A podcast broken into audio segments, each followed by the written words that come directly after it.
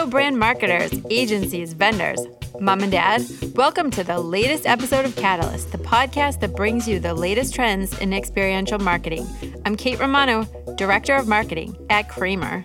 And I'm Joe Lovett, Director of Strategic Planning. In each episode, Joe and I discuss one emerging trend that will make your brand experience memorable. Are you ready, Trendy Joe? I am indeed. Let's go. All right, Joe, tell me about this week's emerging trend in brand experiences. What is it? Uh, I absolutely will tell you this, Kate. As you're sitting you there, as you're sitting there looking at me at an awkward angle from this very long uh, table here. We're, we're actually, you know, the table we're sitting sitting at is, um, it's one of those things that you see, like, you know, really, really wealthy people living in their mansion. You know, the the the wife Or and the long husband. dining room Yeah, table that seats like 30? That's right. Yeah. But there- there's only two people at the table, and they're way far away from each other. And pass the salt. Yeah. Yes. We are awkwardly far away we from are one awkward. another. We are very awkwardly far apart here. Um, but uh, I guess my question to you is before I begin is all right. You've been to a lot of conferences, helped produce a lot of events, things like that. I do have. You, do you have a least favorite uh, format, conference format, like breakout type format? Breakout or general session? Um, I guess we could ask either. Go Okay. for it. Go for it. Least favorite format. My least favorite format, I have two. Okay. Oh wow. Jeez. I do not like the long keynote where someone, one person is speaking at many people. It Okay, gets okay. really dry. yeah. Um, the second thing I don't like, Now, what's a long keynote out of curiosity? Longer it- than like longer than even honestly 15 minutes. 15? Okay. Yeah. All right. Um, the second thing, which I sometimes like, but they're really hard to master, is the panel. So the panel for me is it can be really interesting, but I think that the panel host and then the people that you know are sort of just engaging in the discussion, it has to be really well rehearsed. Right. And I don't mean Which it never is. scripted, but like Yeah. the person hosting needs to say, you know, here are the questions we're going to ask ahead of time and, and let the people think about their answers. Because I've been to a couple recently where I, you just felt bad for the people trying to answer the questions, awkward pauses, sort of like not prepared to answer the question. And the audience feels that it's super uncomfortable, right? Right. So while some panels are phenomenal and have great engagement, others just can fall flat. And I it's got it. really uncomfortable. All right. So long keynotes and panels is what you don't like. Well, it's it's very interesting you say that because I think that a lot of people would actually agree with you. I think on the on the uh, aspect of the keynotes, I think we're entering an era, and we've long talked about millennials and kind of their influence and, and things And their like attention that. spans. their attention spans even.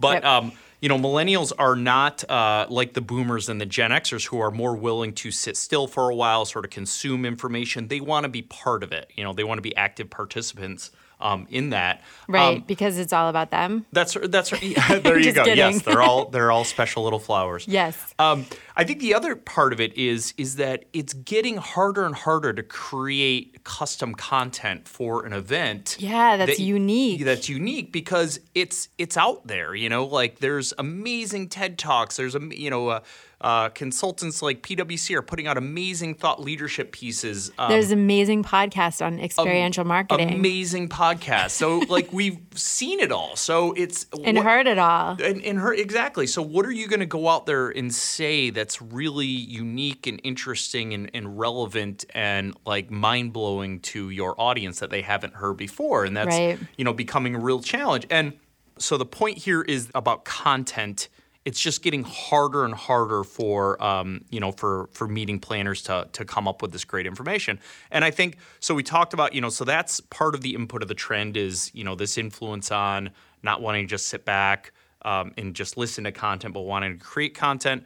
Um, the other part is, as we just discussed, is the availability of content everywhere.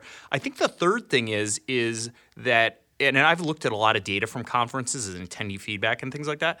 And what always one of the top three things of why people attend conferences is to connect and meet other people. So mm-hmm. I think that's kind of a third trend, uh, or sorry, a third input rather that's that's affecting this trend is that people really want to, you know, meeting planners aren't just leaving this to chance anymore. They're Right. actually taking an active interest in helping people connect and helping people meet others. So what is this trend? I'm curious. So the the trend is is that they're um, that they're we're, we're shaking up that that traditional content kind of format, right? That you know the the the standard uh, GS and then kind of going into the breakouts and things like that. We're we're rethinking how can we do a better job of doing that. So uh, an example, you mentioned that you- you're not um, a big fan of panels, right? I think part of the the issue with panels is is the is the setup of that straight line of seats.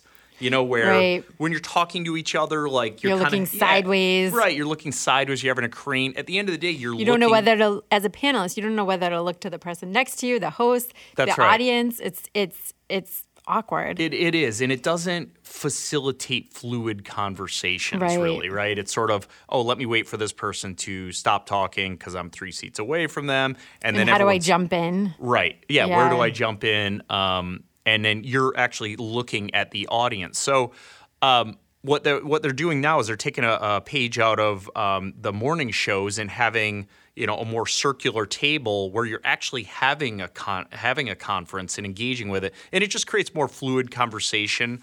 Um, people can look each other in the eye. It helps spark debates. Um, and and what's interesting, and, and I know this is sort of counter to what I was saying about the um, the the more audience participation, but it, it's more of a feeling of eavesdropping. You know that you're kind of eavesdropping into the conversation rather than they're staring at you kind of awkwardly and Well, you kind of present in this Right. awkward quasi sort of conversation. That's right. That's really cool. Yeah. All right, Joe, you're talking very dramatically with your hands. I know people can't really see that, but can you just tell me I know with it's all like this I'm, a, I'm build not up, Italian. what is the trend? Yeah, okay, uh, you're right. The, the trend is drum roll. It's called Panel 2.0. And what is a panel oh? 2.0? So you you mentioned that um, you weren't a big fan of that whole panel thing, and I think part of the reason is it's it's awkward, right? It's um, you know you're you're looking at the audience, you're in a row, so But you're looking at the audience, but you're engaging with conversation with people next to you. Right. So you're like turned sideways. Exactly. So um, a lot weird. of these panels, it, it is a little weird, and a lot of these panels have actually taken a page out of uh, morning shows and done more of a circular, uh, more of a circular format. So you're actually sitting table. across from each other. Um, and uh, yeah, it just it just helps facilitate more organic conversation and and people you know who's going to jump in next and you know people are nodding or they're leaning in and they're going to be the next speaker and it just it just helps facilitate a more natural panel um, discussion. Yeah. And I imagine the attendees appreciate this because they're feeling like they're eavesdropping on on this group of people's conversation as opposed to listening to this like very structured, That's right. awkward, Exactly. scripted conversation. That's right. As you're kind of going down the line of chairs or something like that. So, and and uh, and another example, an evolution of this is what they're calling like fishbowl or um, what I call like musical chairs, right? So, Okay. the the the evolution here is that you actually keep a um, a chair open at all times, and any audience member can come up instead of just sort of asking a question from the back of the room. Their job is to actually go up and have a point of view based on that discussion. And you can do some interesting, cool things. Like you can have, okay, because there's always has to be an empty chair. When that person comes up, maybe the first person who is on the panel has to now leave the stage. So it's it's always this evolving panel that isn't just the five people that started, but all of a sudden at the end of say the half hour session, it's a completely different. Um, completely different uh, panel and you know and, and some interesting points of view that happened right from the audience and i also think that that keeps people a lot more alert and engaged, And right? Because yeah, if you had a chance to get up there and That's right. participate, That's exactly right. They could be on the hot seat at any, you know, at any particular time. And, and there's a lot of different variations of that, but just instead of that whole question answer format, you know, just bringing the audience more into the participation of it all. Cool. And then, um, are there any great examples of, of events that have done that recently that have sort of taken on this panel oh? 2.0? Well, I think the the probably best example is the uh, the aquarium at C2 Montreal. Yeah. So um, they've done this for a couple of years now, right? they at least did it in 20. Let's see, I was there in 2017, and they did it then. Okay. Cool. Um, and I think they have done it. It's, it was such a success. So, you know, the great thing about this is they're actually, you know, they have this um, circular table inside a uh, clear box in the middle of um, in the middle of the floor. Or so, clear box translate to glass studio. Glass studio, yes, mm-hmm. thank you. Glass mm-hmm. studio, uh, aquarium, if you will.